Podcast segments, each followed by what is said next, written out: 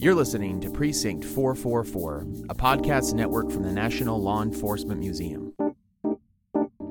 Today, we're bringing you an episode from Icons, where listeners are introduced to incredible people working within the law enforcement community who have made a profound impact in our world. These one-on-one interviews provide insight into their lives and careers so we can better understand their challenges and recognize their bravery, commitment, and sacrifice. Welcome to Precinct 444. I'm Christopher Mitchell, the producer of Precinct 444 and manager of digital content and strategy at the National Law Enforcement Museum. Today's series is truly a special one. As we're nearing the end of Pride Month, we here at the Precinct wanted to leave a lasting impression on everyone by releasing the 6 full oral histories of the participants featured in the digital exhibit, Experience Pride Behind the Badge, the history of LGBTQIA+ in law enforcement, published today. A link to the exhibit can be found in the episode descriptions from this series. If you're listening to these episodes on the original published date, a companion program is set to air this coming Wednesday, June 28th at 2 p.m. Be sure to register using the link found in the episode descriptions. The purpose behind these projects is to share the often untold stories of LGBTQIA+ and law enforcement through their own words. They come from all walks of life and all types of law enforcement. Episode 1 of this series begins with Greg Miraglia and Anthony Kasper. They rehash their early career challenges, what motivates them to continue serving in law enforcement, plus their views on law enforcement as a whole and the progress of LGBTQIA+ in law enforcement. And now for part 1 of Pride Behind the Badge, featuring Greg Miraglia and Anthony Kasper.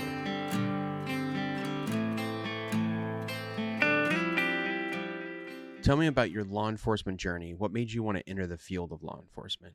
Well, I started as a freshman in high school, and I never had any ambitions about law enforcement at all. But my dad was a career firefighter, and he had a friend who was a deputy sheriff, and he said, "Hey, would you want to go on a ride-along one day?" And I thought, sure, why not? And I fell in love with the job immediately. I still remember to this day every single thing we did. I remember the deputy walking up to greet me in his cowboy boots and mirrored sunglasses and a big wad of keys he had on his belt. And we got into this 1977 Dodge Monaco and took off for the day. And I knew at the end of that day, that's just what I wanted to do. And that led me into, a cadet program as a freshman in high school. And the rest is history. I mean, it's been a really, really remarkable and rewarding career. And how long were you in, Greg? So I started in 1978. So I was a freshman in high school then, and they had fortunately a cadet program in a city in the Bay Area, Walnut Creek. It's where I grew up. I spent all of my weekends, all of my free time, all of my whole social group in high school was in the cadet program in Walnut Creek. And it still holds a very dear place in my heart. And I ended up getting hired there full-time, almost right out of high school, worked as a 911 dispatcher to start. And that shaped everything that followed from there. Did you have any family in law enforcement? No, my dad was a 30-year career firefighter. And, I don't think my parents really thought that I would take to law enforcement or be interested in it. And then when I did, I think they were concerned. I know my mom wasn't happy about it at all. And it wasn't until years later when she actually was able to do a ride along with me that she got it and understood why I loved it so much. But I don't think they anticipated that I would have gotten into this at all. But I didn't either at the time, right? It was one of those things, and it's been great. Yeah, it gets into your blood, and I hear that all the time too. You have law enforcement running through your blood, and it's very, very difficult once it gets in there to walk away from it because the job is so exciting, it's so challenging, and it's always different. And I always tell students, if you want a job that's predictable and you want to have an 8-to-5 job that you go home at 5 o'clock every day from, that's predictable, go be an accountant. That doesn't change much. But if you want a job that is ever changing and different every single solitary day, then this is a great one. What about you, Anthony? This is my dream job. This is what I've always wanted to do since I was a little kid. The age of 13, I became an explorer for a city that I lived in. And my dream took off from there. I was an explorer for a few years, went through high school, went through college, and then I went through the academy. That's where I met Greg. I had some cop friends because through the Explorer program, and then a very close family friend of mine who I consider like my stepdad worked for the sheriff's office that I currently work at now in. And that's how I got where I got to be there. But I've had an amazing childhood, almost career, because of the cadet program and learning the job through and through. And like Greg said, that it's that changing of every day.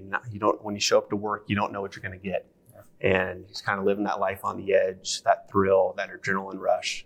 I've always been, always had that drive towards. And so it's been great.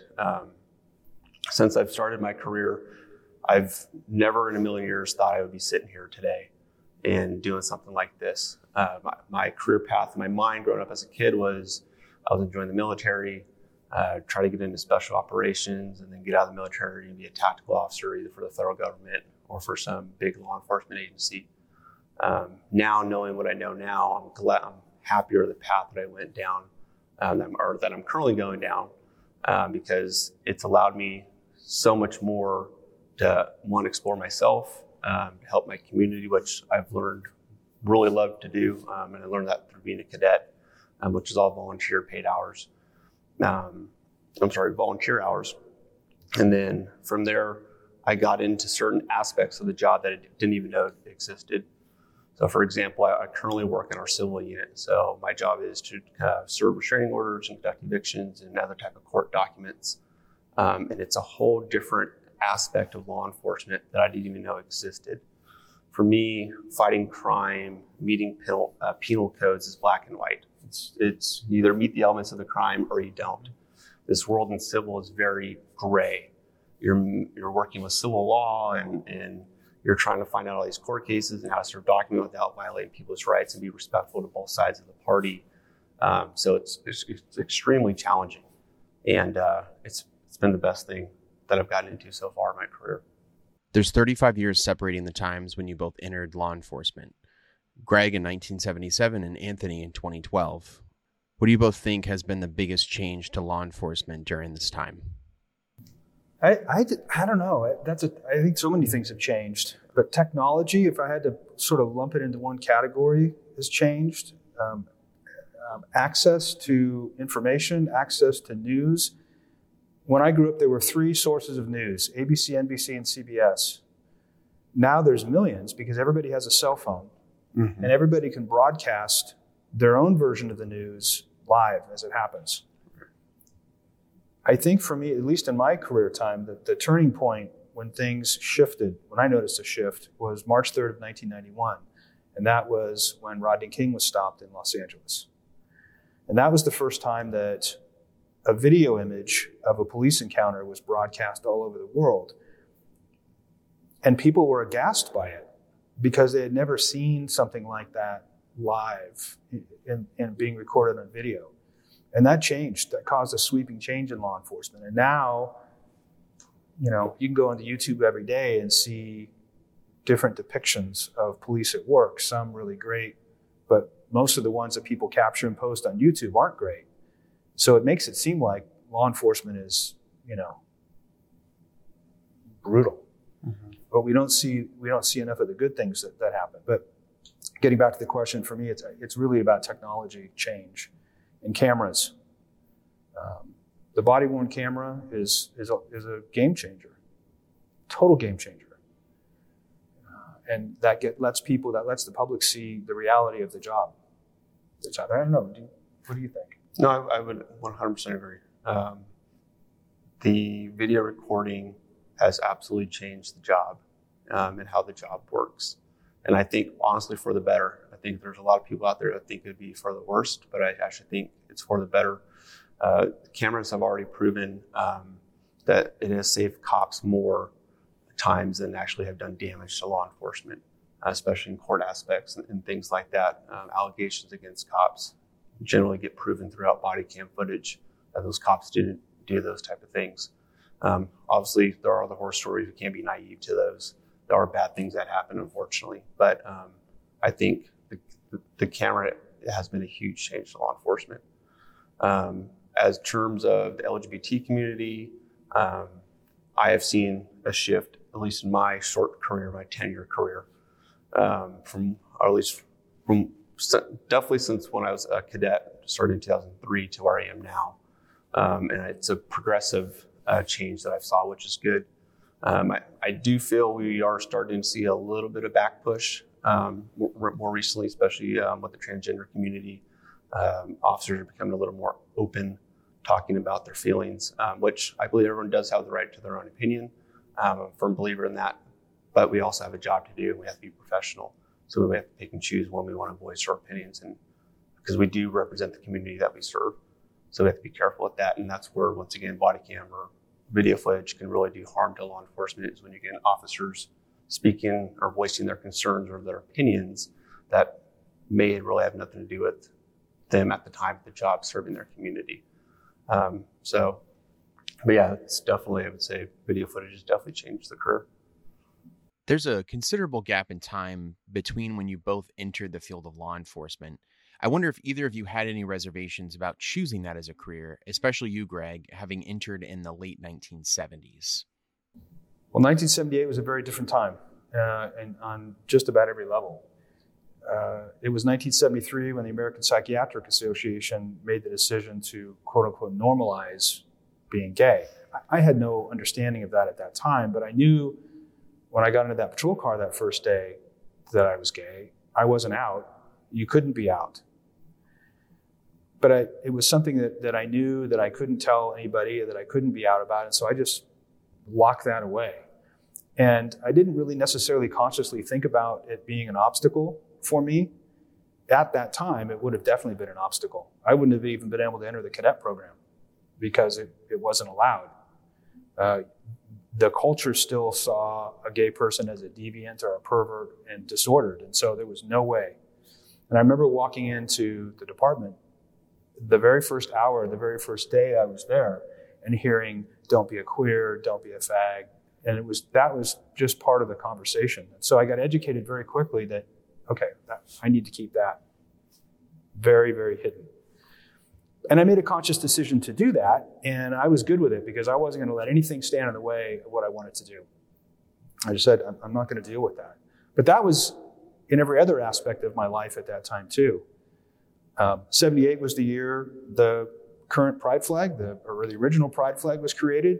78 was the year that Harvey Milk was elected to office in San Francisco. And then, 11 months after he was elected, he was assassinated. And that all happened in that first year of getting into law enforcement. So the messaging around who I was and it not being compatible with the profession at that time was very clear. And I was okay with that at that time of my life. If I look back on it now and look and thought, okay, would I be doing what I'm doing today, sitting here telling my story and doing the speaking that I'm doing? It was not anything I would have ever imagined possible. But it's a great example of how relatively quickly, and how much things have changed for the better for LGBT officers. And I mean, you've seen it. Oh, yeah, absolutely. In your time. So for me, I've always known I've been gay my whole life. I always tell people I knew I was gay before I even knew what the word gay meant. Meaning, as a kid, I knew I felt certain ways towards classmates, but I really didn't understand it. It was to the same sex. But as a kid on the playground, "that's so gay" wasn't really related to the same sex. It was just more of a slur. And so it wasn't until I got into junior high school and things of that nature, I started putting the two together. And then when I became a cadet, the department that I worked at heard some homophobic slurs, things like that. I'm going, "Oh, this is kind of different. I wasn't really expecting this." I grew up in a pretty conservative county, very Republican. I didn't grow up with any gay friends. My parents didn't have any gay friends. My only really thing that I've known about gay people at that time was they're flamboyant. They talk with a high pitch. They meet a lot of the stereotypes out there. So I felt very different because that wasn't me. I grew up, my dad raised me hunting and fishing. I raced dirt bikes my whole life. So I didn't fit this stereotype. And so for me as a kid, I was trying to figure out how am I really gay, because in my shelteredness and the world that I lived in, that what TV was portraying at the time, I wasn't it. So there was a lot of questions with myself, but still very well knowing I have this attraction towards the same sex.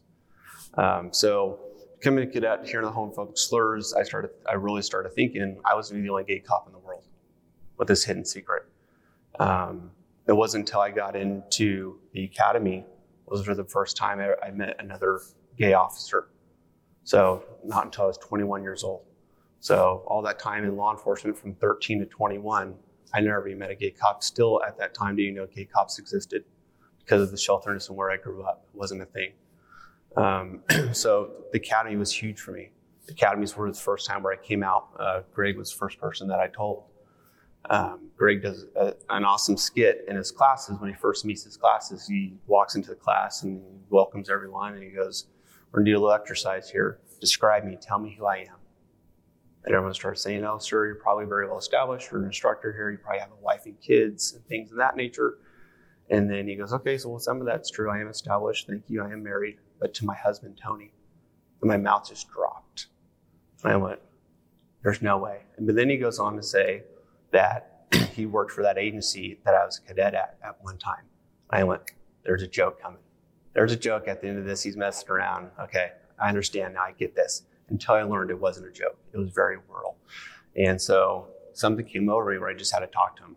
I'm like, there's another one.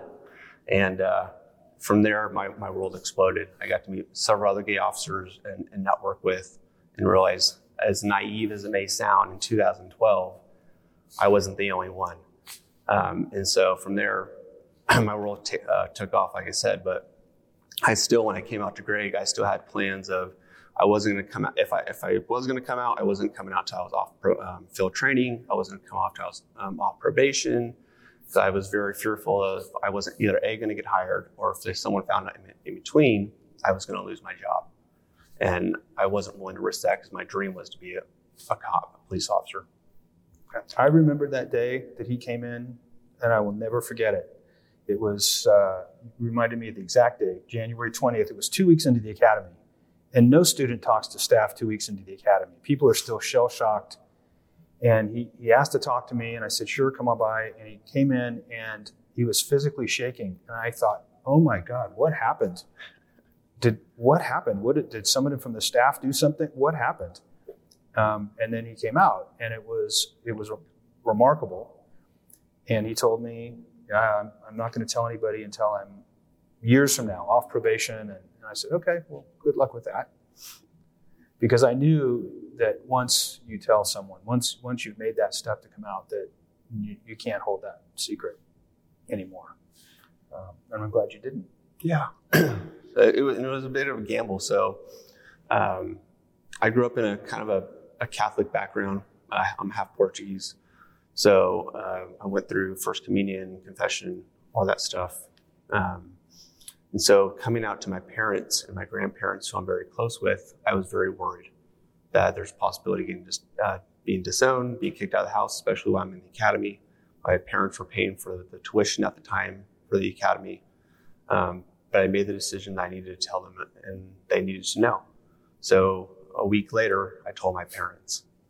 And luckily, it was all good. It was great. Me and my dad, we've always were very much alike. We butt heads at first. He didn't know how to handle it, but now my dad's one of my best friends. He's extremely supportive. It's just that growing pain of learning he had this idea of who his son was going to be. We were very close growing up, and I kind of threw a curveball at him, and he quite didn't know how to handle that at the time. But I couldn't ask for a better outcome than what I have currently now. So from there, it was just a series of steps. I started telling people that I knew at certain agencies to come out to, and that was a little different at the time as well, because like I said, I grew up in a conservative county, and generally sheriff's offices are a little more Western, a little more Republican. So you have people with some very strong beliefs and values. And so at the time, I had a few friends. It was kind of like once I found out I had a sickness, You know, I tell people it's like the blood drained out of my body was filled with glitter, and they're just waiting for this big glitter explosion to happen. Me to come out with rainbow flags and meet all the stereotypes, and that didn't happen. And so for a lot of people, they couldn't figure it out at first. But now everything's been great. I got the best coworkers in the world. I got an extremely supportive agency. I think the big turning point for me in telling my agency was what happened at the academy. And that's, we had a community-oriented policing project we had to do, and my topic was gay youth.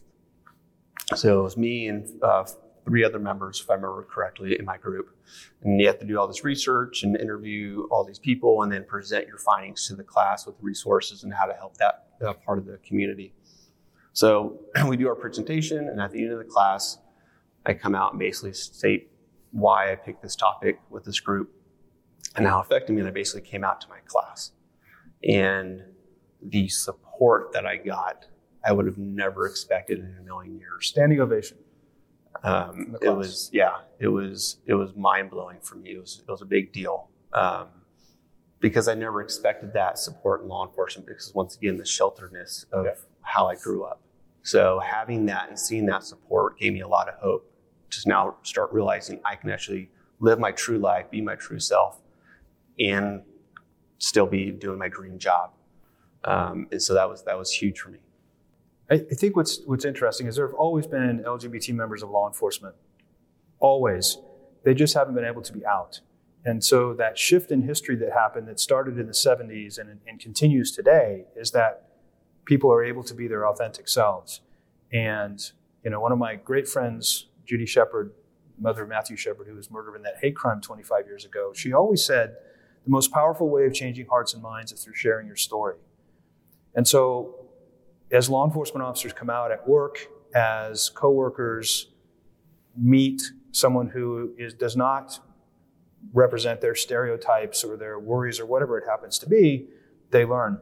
And then people get more comfortable. And I think that's what's really been happening. I mean, now you were hired when you were out. Right.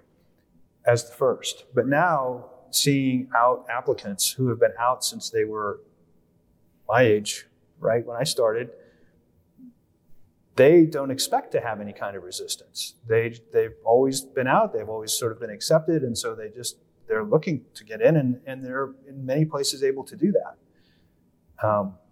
Transgender people now are sort of the new, I'll call it a struggle because it is. There's a challenge there, right? We as a country are trying to understand who transgender people are. And in law enforcement, that understanding is much more challenging. So that's where we're at now. We have people who have been in the job for years and years and years, like I was, coming out in their 40s or later. And that's a big deal for those individuals. It's probably the most significant emotional event of their life. I mean, I know it was for me, for sure. And you know, those are the stories I hear every day about how significant that is. Still. Well, I think we have to ask ourselves, as a country, as agencies, you know, for me, 2012, I was the first out openly gay deputy hired, right? 2012, my agency's been around since 1850. You can't tell me there's been no LGBTQ people that's ever worked for that agency. And so why was I the first in 2012? There's agencies, I'm sure, to this day, that in 2023, they still have never had an out LGBTQ officer. And so you have to ask yourself, well, why? Why is that? Is there a culture going on with that department, that community, that portion or region of the country? What's going on there? So why is this still an issue? We just talked at the FBI National Academy just yesterday, and I said, it's amazing to me, it's mind-blowing to me that we still have to have this conversation as a country. And someone said it best yesterday, and it's frustrating that we are still having conversations about stuff that we've already had conversations and figured out prior to. So why do we keep going back? What's the problem here? And I think what I have noticed is as more people come out, we are seeing more acceptance, and law enforcement is progressing in the right direction. I truly do believe that. But I think we should be a lot further along in 2023 than we are currently as a career field. But that's the beauty of this exhibit as well, is that this is a piece of history of law enforcement that's never really been told before. It's never really been made visible before, but of course it's been there. And so I'm excited about the fact that people are going to be able to learn and think about people they've worked with, stories that they've heard, and reflect on the fact that this is not some new age thing that's happening. I heard plenty through the rumor mill that because of the academy I went to, that academy turns people gay. And I was a product of that. Those are the type of things, the negativity, the homophobia that you hear. And so like I said, that stigma is still there. I'm a very firm believer people have the rights to their own opinions. I have my own opinions. I ask to be respectful for that. I will respect your opinion. If you don't like the LGBT community, that's fine. That's your opinion. But we still have to work together. You still have to have human respect and respect people. I don't think we need to treat people wrongly or badly just because we have a difference of opinion. And I think as society, that's something we struggle in.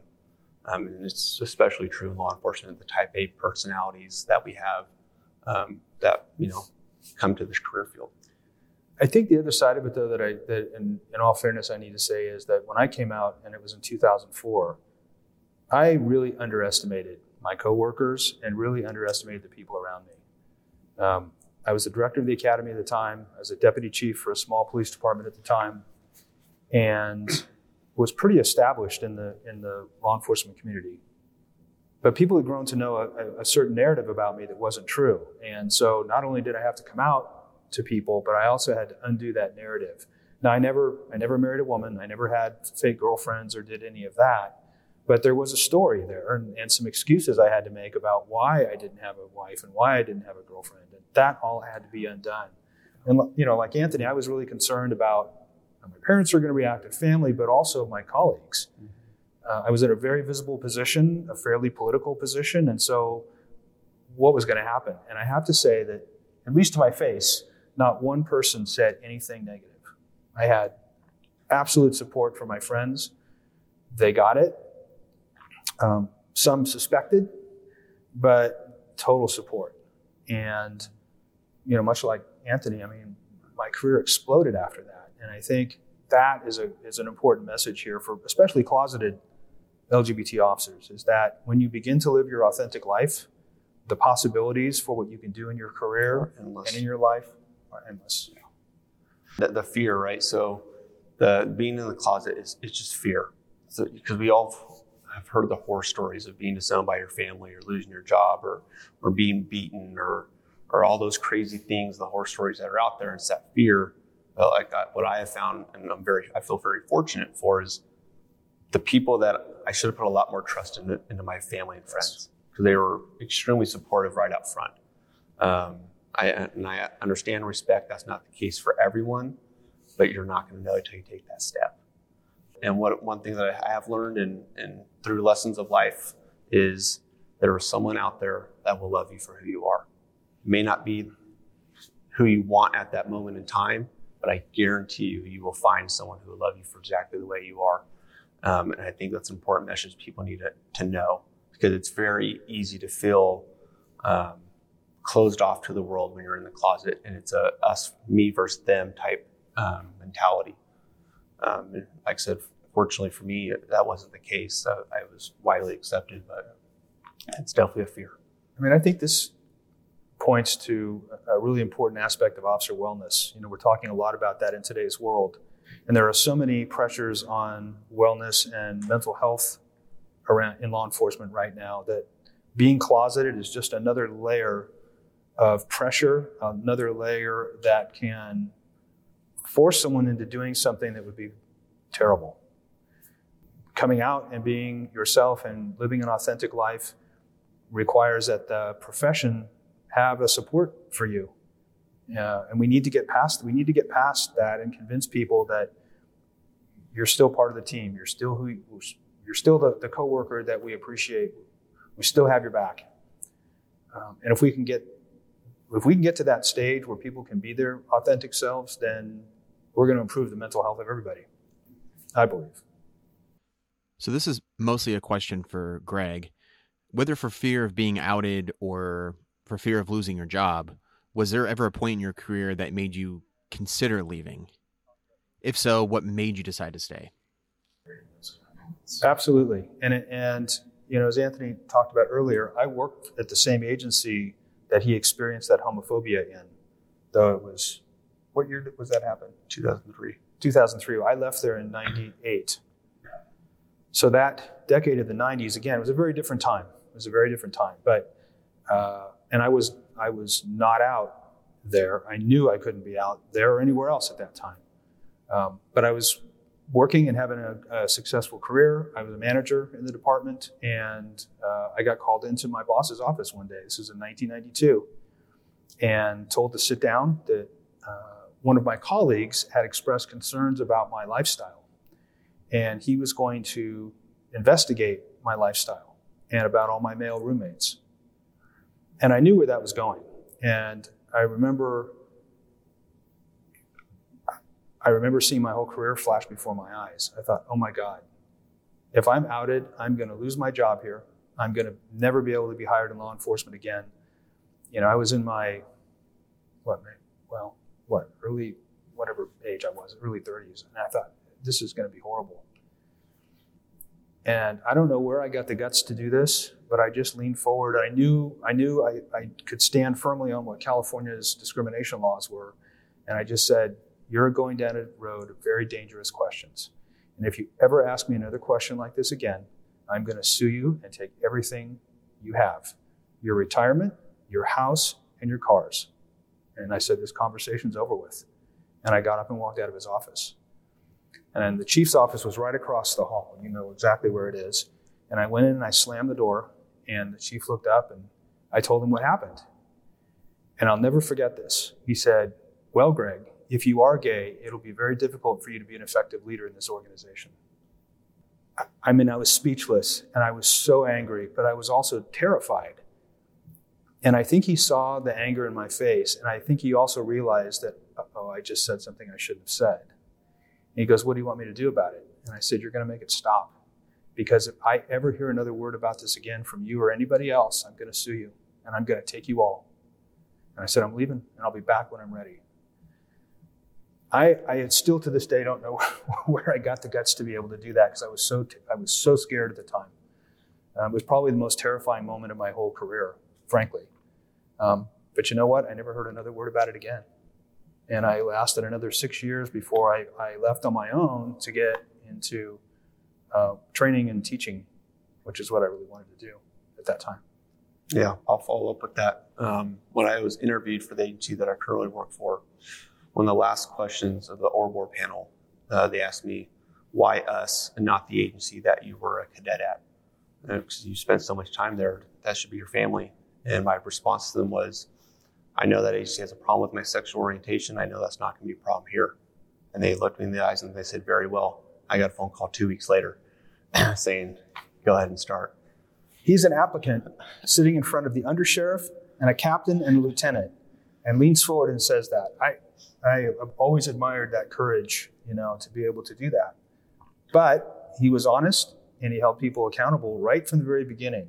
And, you know, it's made a huge difference. And you've had a great career there. I absolutely have. Nothing but, yeah.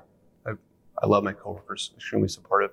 And I've been able to also kind of do a culture change within my agency, because I was the first and only out gay deputy, right? So it was the, how do we work with the gay deputy type thing? How did you describe it? A science experiment? It was a science experiment, right? And so, but now we have other members of the LGBTQ community that work for our department, and they're thrilling, and they're doing great. And we're not having this science experiment, you know, go on with these other members. And so, that part has been extremely beneficial for not only me, but my agency, seeing that growth and my agency come that far in the short amount of time I worked there, a little over 10 years. So, yeah. Well, I also suspect the other thing that happened was, I mean, I immediately went to our employee assistance program, our department psychologist, because I didn't know what to do. And I just didn't know what to do. And I trusted this guy. And when I told him the story, he turned pale and said, oh my God. And, you know, gave me some counseling and said, you know, take some time off and catch your breath. You're in the right here. I think he called them. I think he called the city. He never told me this, but I think he called the city and said, you better fix this, because you've bitten off more than you can chew, and you've got some liability here. Now, since then, they've had a chief who was an out lesbian, which is great. They've had some gay officers, we believe. But the culture is still very challenging. And we still see stories in the news from departments across the U.S., just in the Bay Area, big investigation going on about racist and homophobic comments being texted back and forth between officers. So there is still a culture that I'll describe as pervasive. It may not be everywhere, but it's still common enough in this profession that's toxic. And you say, well, they're just words. They don't really mean that, it's just words. But for the closeted officer or for the cadet who's coming up through the ranks, those words define the future. And they are the words that are going to keep people from ever being able to come out. So just because we don't see those out officers in our agencies next to us in patrol cars doesn't mean that they're not there. A prime example, me being a cadet, hearing it, right? And being closeted and now thinking, now I can't be out in my career. Because if I am, I'm never going to survive. I'm never going to be able to live my dream job, being my true self. So yeah, it's sometimes so we say it's just word, we're joking around, we're horsing around, and I get it. The job is dark. We see some very dark things. We need a way to express ourselves, but we have to be careful how we do it and what we say. So there's a very fine line there. This goes back years ago, and going back to the whole wellness and mental health thing. There was an officer who committed suicide, and the agency went in to try to figure out what happened. And it was very clear that this officer was gay. He lived by himself in an apartment. All the pictures on the walls were of him and other guys. There was no sign of any female anywhere. He was a young officer. There were rumors in the agency that maybe he was gay. We don't ever know for sure. But I have to wonder, so how did he get to that place at the age of 25 where he felt there was no way out in this profession where we consider ourselves to be family, brothers and sisters, where we profess that we care so much about each other? And, I think about that officer frequently, especially when I'm doing trainings and whatnot. That's something we've got to deal with as a profession. And that's an important piece of that, talking about family. A lot of different law enforcement agencies out there that work a lot of different ways, but your average patrol, your cop, your community policing, I spend more time with my partners than I do my own spouse. I'll spend 16, 18 hours a day sometimes 24 hours a day with my partners, and I won't even see my spouse at all. So you become very close to the people that you work with, and you have to trust one another. And if you can't tell your partner certain things, then you don't have that trust there. You're going into these dangerous situations that you might have to make a life or death decision, and you have to know your partner is able to do that as well. And if your head's not in the right game, you can get someone seriously hurt, if not killed. And so for me, coming out, one of the things, the decision I had asked myself was, if I go through this career field as a lie, I'm a lying to my partners. I can't expect them to be truthful with me as well. And so I had to make that determination of wherever I need to be out. And if I work for an agency that doesn't accept me, then I don't need to be there. I need to go somewhere else. Even though maybe that's my dream agency that I want to work, is it really my dream agency if I can't be accepted there for who I am? So that was part of my decision-making of why I decided to come out even after talking to Greg and after the academy and letting those coworkers I worked with know who I was because I couldn't live this lie anymore and then also expect them to be honest with me. Yeah, and in a profession where the truth means everything, where your integrity in telling the truth means everything, living a lie is counter to that. I think to a certain extent, we put officers in more danger by causing them to continue to have to tell these lies about who they are and creating this false narrative to the extent that someday maybe that's going to be used against them, in some sort of a way to challenge their integrity, even a Brady issue. Around not being truthful. And then you just have to also imagine the uncomfortableness, right? So you're sitting around a briefing table and our supervisor's asking each individual at the table. So what did you do this weekend? What did you do this weekend? Me and my wife went to a baseball game. Me and my wife went to dinner. And then you get to a guy who's closeted and he's got to come up with a lie. If he was out dating or seeing someone of the same sex, right? You know, for me, I'm very fortunate. I can say me and my husband went and did this, and it's not an issue. But I couldn't imagine for 30 years sitting at a briefing table telling a lie of what I did over the weekend. So to the people that I love and like, we're supposed to be family, right? So, speaking of this, the support that law enforcement really needs, whether internally or externally. Greg, can you talk about your work with Out to Protect and how it supports LGBTQ plus officers? Well, Out to Protect's a national nonprofit. That's a 501c3 that I started back in 2009. And its sole purpose at that time was to provide scholarships for young LGBT officers to support them while they were moving through the academy, those who were out as role models, using royalties from the first book I wrote. But it's evolved really into a training organization now.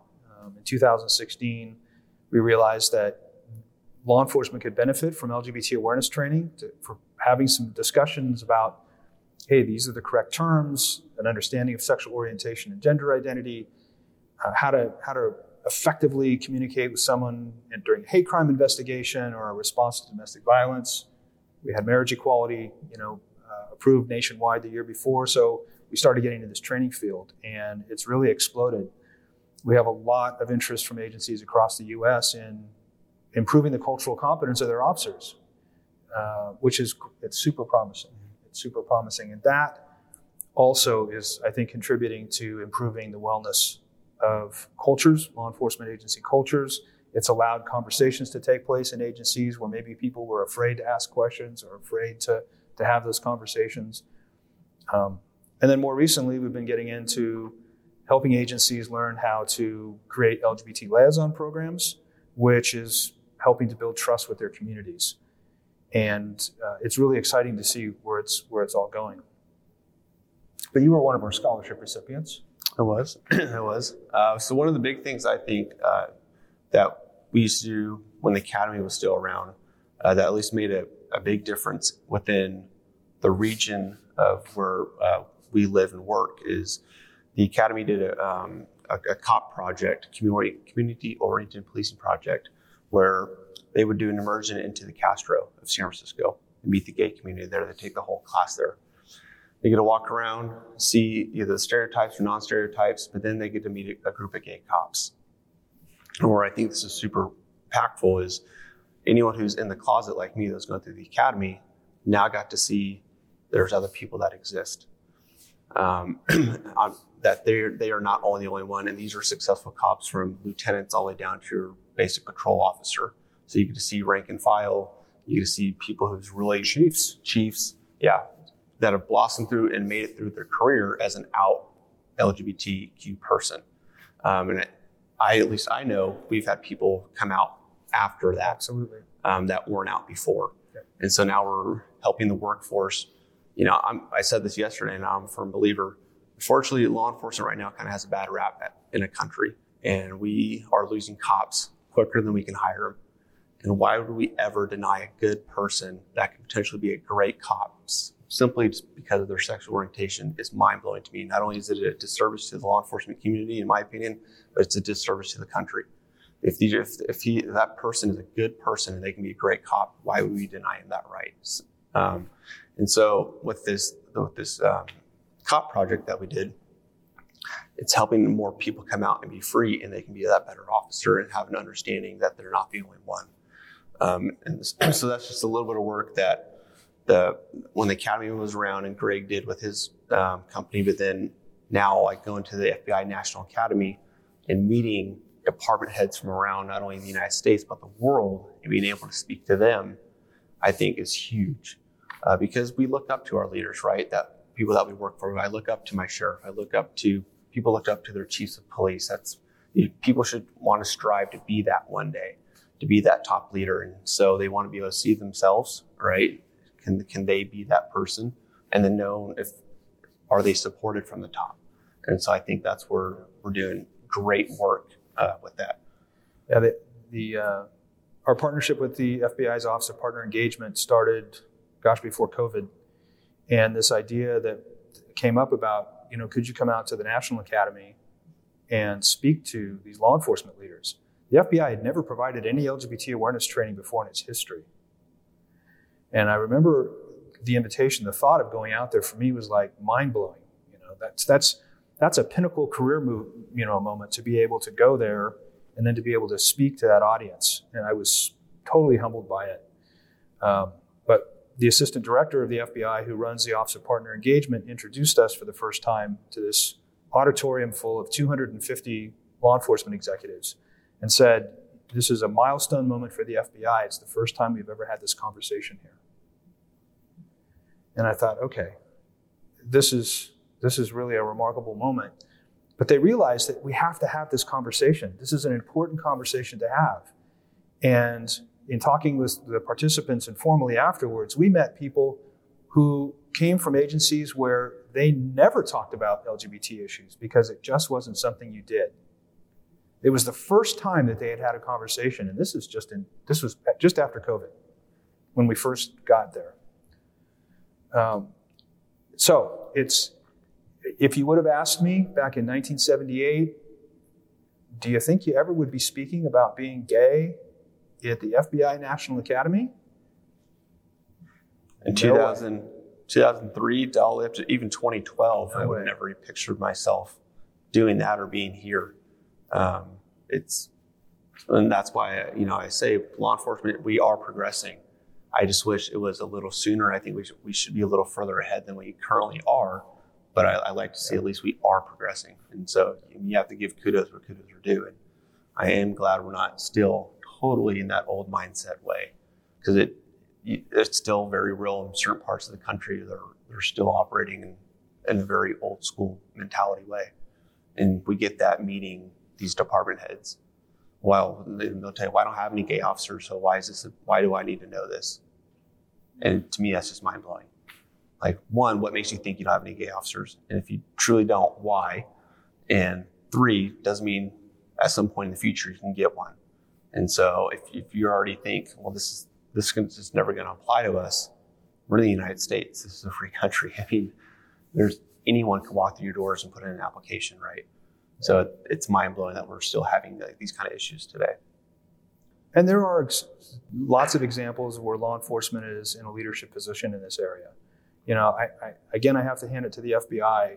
Looking at their history and the role that they were assigned back in the 50s, to investigate and weed out gay people that were working in federal government, to now recognizing the need to provide law enforcement leaders with this training and investing time in the National Academy program for it. That's leadership. Even though it may not be what the audience wants to hear, they recognize that they need to hear it. And that is so important. That's leadership. But there's examples at the local level too. We were just talking about some of the things going on at the legislative level in the South, Florida and Tennessee. Well, frankly, there's some law enforcement agencies there that are working aggressively to build trust with their with their LGBT communities. And they're doing amazing work. They're expanding liaison programs. They are becoming the model for the rest of the country in the places where you would think it would least be likely to be happening. But that's law enforcement stepping up saying, no, we need to build trust with this community. And these are agencies that have supported out LGBT officers. And so that's where you can look and say, hey, wow, law enforcement does have the capacity to be in front of this and to be in a leadership role. And we're just hoping to inspire agencies to do more of it. And that's our job. That's the street cop's job, right? Law enforcement can't exist without a community to serve. And if we're not doing everything we can to help serve that community, then we're not doing our job appropriately, at least in my opinion. Yeah. And so I think it's great that we get to do what we get to do and to help make these other department heads go back down to their agencies and do a better job in their communities. So I think you both have covered quite a few topics involving law enforcement and LGBTQ+ and law enforcement. And I just wonder if you both have any advice for new LGBTQ officers and those thinking of becoming law enforcement professionals. Everybody in every identity group in a community wants to see themselves represented in the rank and file of law enforcement. Mm-hmm. Every gender identity, every race, every nationality, every sexual orientation, every religion, people want to see themselves represented in the rank and file of law enforcement. And law enforcement needs good people today. I think as an LGBTQ person, you have something to offer. We're still a very, very small minority in law enforcement. And there are a lot of agencies who don't have an out LGBT officer. Maybe they never have. So there is an opportunity for you to go and offer that local agency something that they've never had before. And I challenge young people and applicants to look beyond that stereotype that law enforcement isn't welcoming of you, because there are agencies that are welcoming and would love to have an out LGBT person in their rank and file. I really believe that. And so go find that. Don't let the fears of who you are hold you back from something that you really want to do. If you have law enforcement in your blood because you went on a ride-along one day, but you're afraid because you're lesbian, gay, bisexual, transgender, or anything else, that you're not going to be accepted, there is a place for you in this profession. And if you're a transgender person and you have worries about locker rooms and restrooms and all of those common worries that many transgender people have, agencies are understanding that. And there's some really great things that are finally being done to make it a comfortable workplace for transgender employees. So go find those agencies and apply, because that's a desirable qualification for places. I don't know how I can say it better than that. The only thing I guess I would add is for a new hire gay deputy out there is a piece of advice that I live by that I got from Greg's husband. And that is, people will be as comfortable with you as you are with yourself. And I've lived by that, and that has done wonders for me.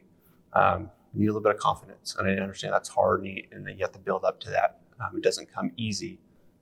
Once you can get there and get that, you're going to do great things, and people are going to respect you and expect great things from you. Tony, my husband Tony, told me that the first time I took him to a work Christmas party. I was newly out. We had just met, and this was the first time that the boss was going to bring his boyfriend to a work party, and I was terrified. Absolutely terrified. And I didn't want to go in. I was making all kinds of excuses not to go in.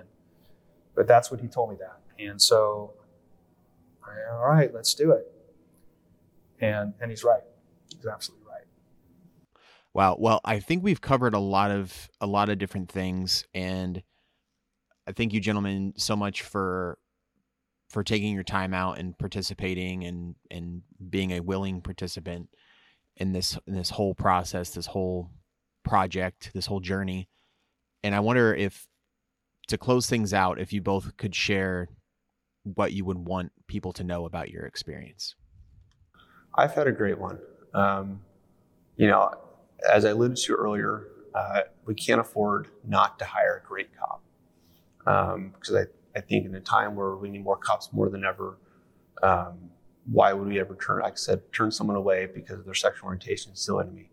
Throughout my 10-year career, I've done, in my opinion, a lot than most others haven't. My other passion other than being a cop is teaching. So I'm a firearm instructor, active shooter instructor, building search instructor. I run our cadet program. I teach breaching. I do all these great things. But I've been able to do it because not only have I been supported towards my agency, but my agency supports me, and it comes with that confidence. And so my biggest thing, I guess I would say, is any fear that you have, don't let it overcome. Go out and live the world. And I think you'd be more surprised than not.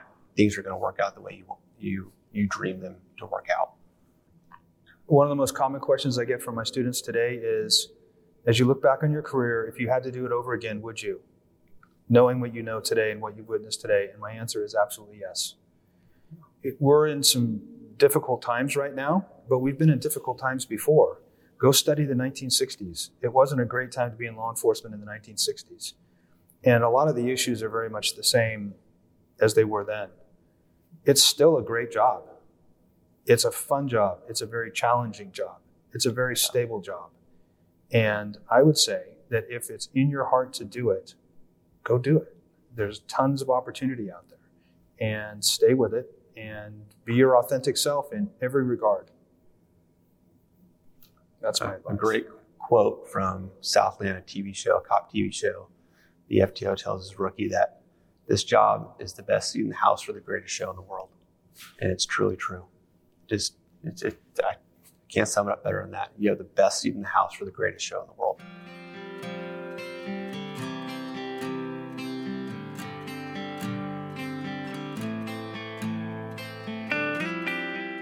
That was part one of the Pride Behind the Badge series featuring Greg Miraglia and Anthony Kasper. We hope you'll take some time to explore our digital exhibit, Experience Pride Behind the Badge, the history of LGBTQIA+ in law enforcement. Remember, the companion program for the digital exhibit will air live on YouTube this Wednesday, June 28th at 2 p.m. The register link is in the episode description.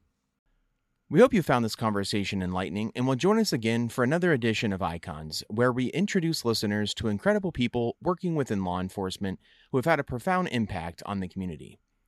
These one-on-one interviews provide insight into their lives and careers so we can better understand their challenges and recognize their bravery, commitment, and sacrifice.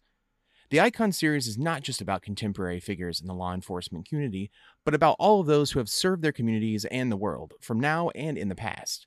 Be sure to tune back in with us for future Icons episodes exclusively on Tuesdays every month to learn about key figures in American law enforcement history. Please subscribe to Precinct 444 on your favorite podcasting platform to stay connected and to receive our latest content as soon as it drops. We would love to hear from you. Send in your questions, comments, and feedback to precinct444@nleomf.org. You can help us make our content even better. The National Law Enforcement Museum is located at 444 East Street Northwest in Washington, D.C., and is dedicated to telling the story of American law enforcement. We expand and enrich the relationship between law enforcement and the community through educational journeys, immersive exhibitions, and insightful programs. Find us online at lawenforcementmuseum.org and stay tuned for more podcast content from Precinct 444. Until next time, stay safe. We'll see you at the precinct.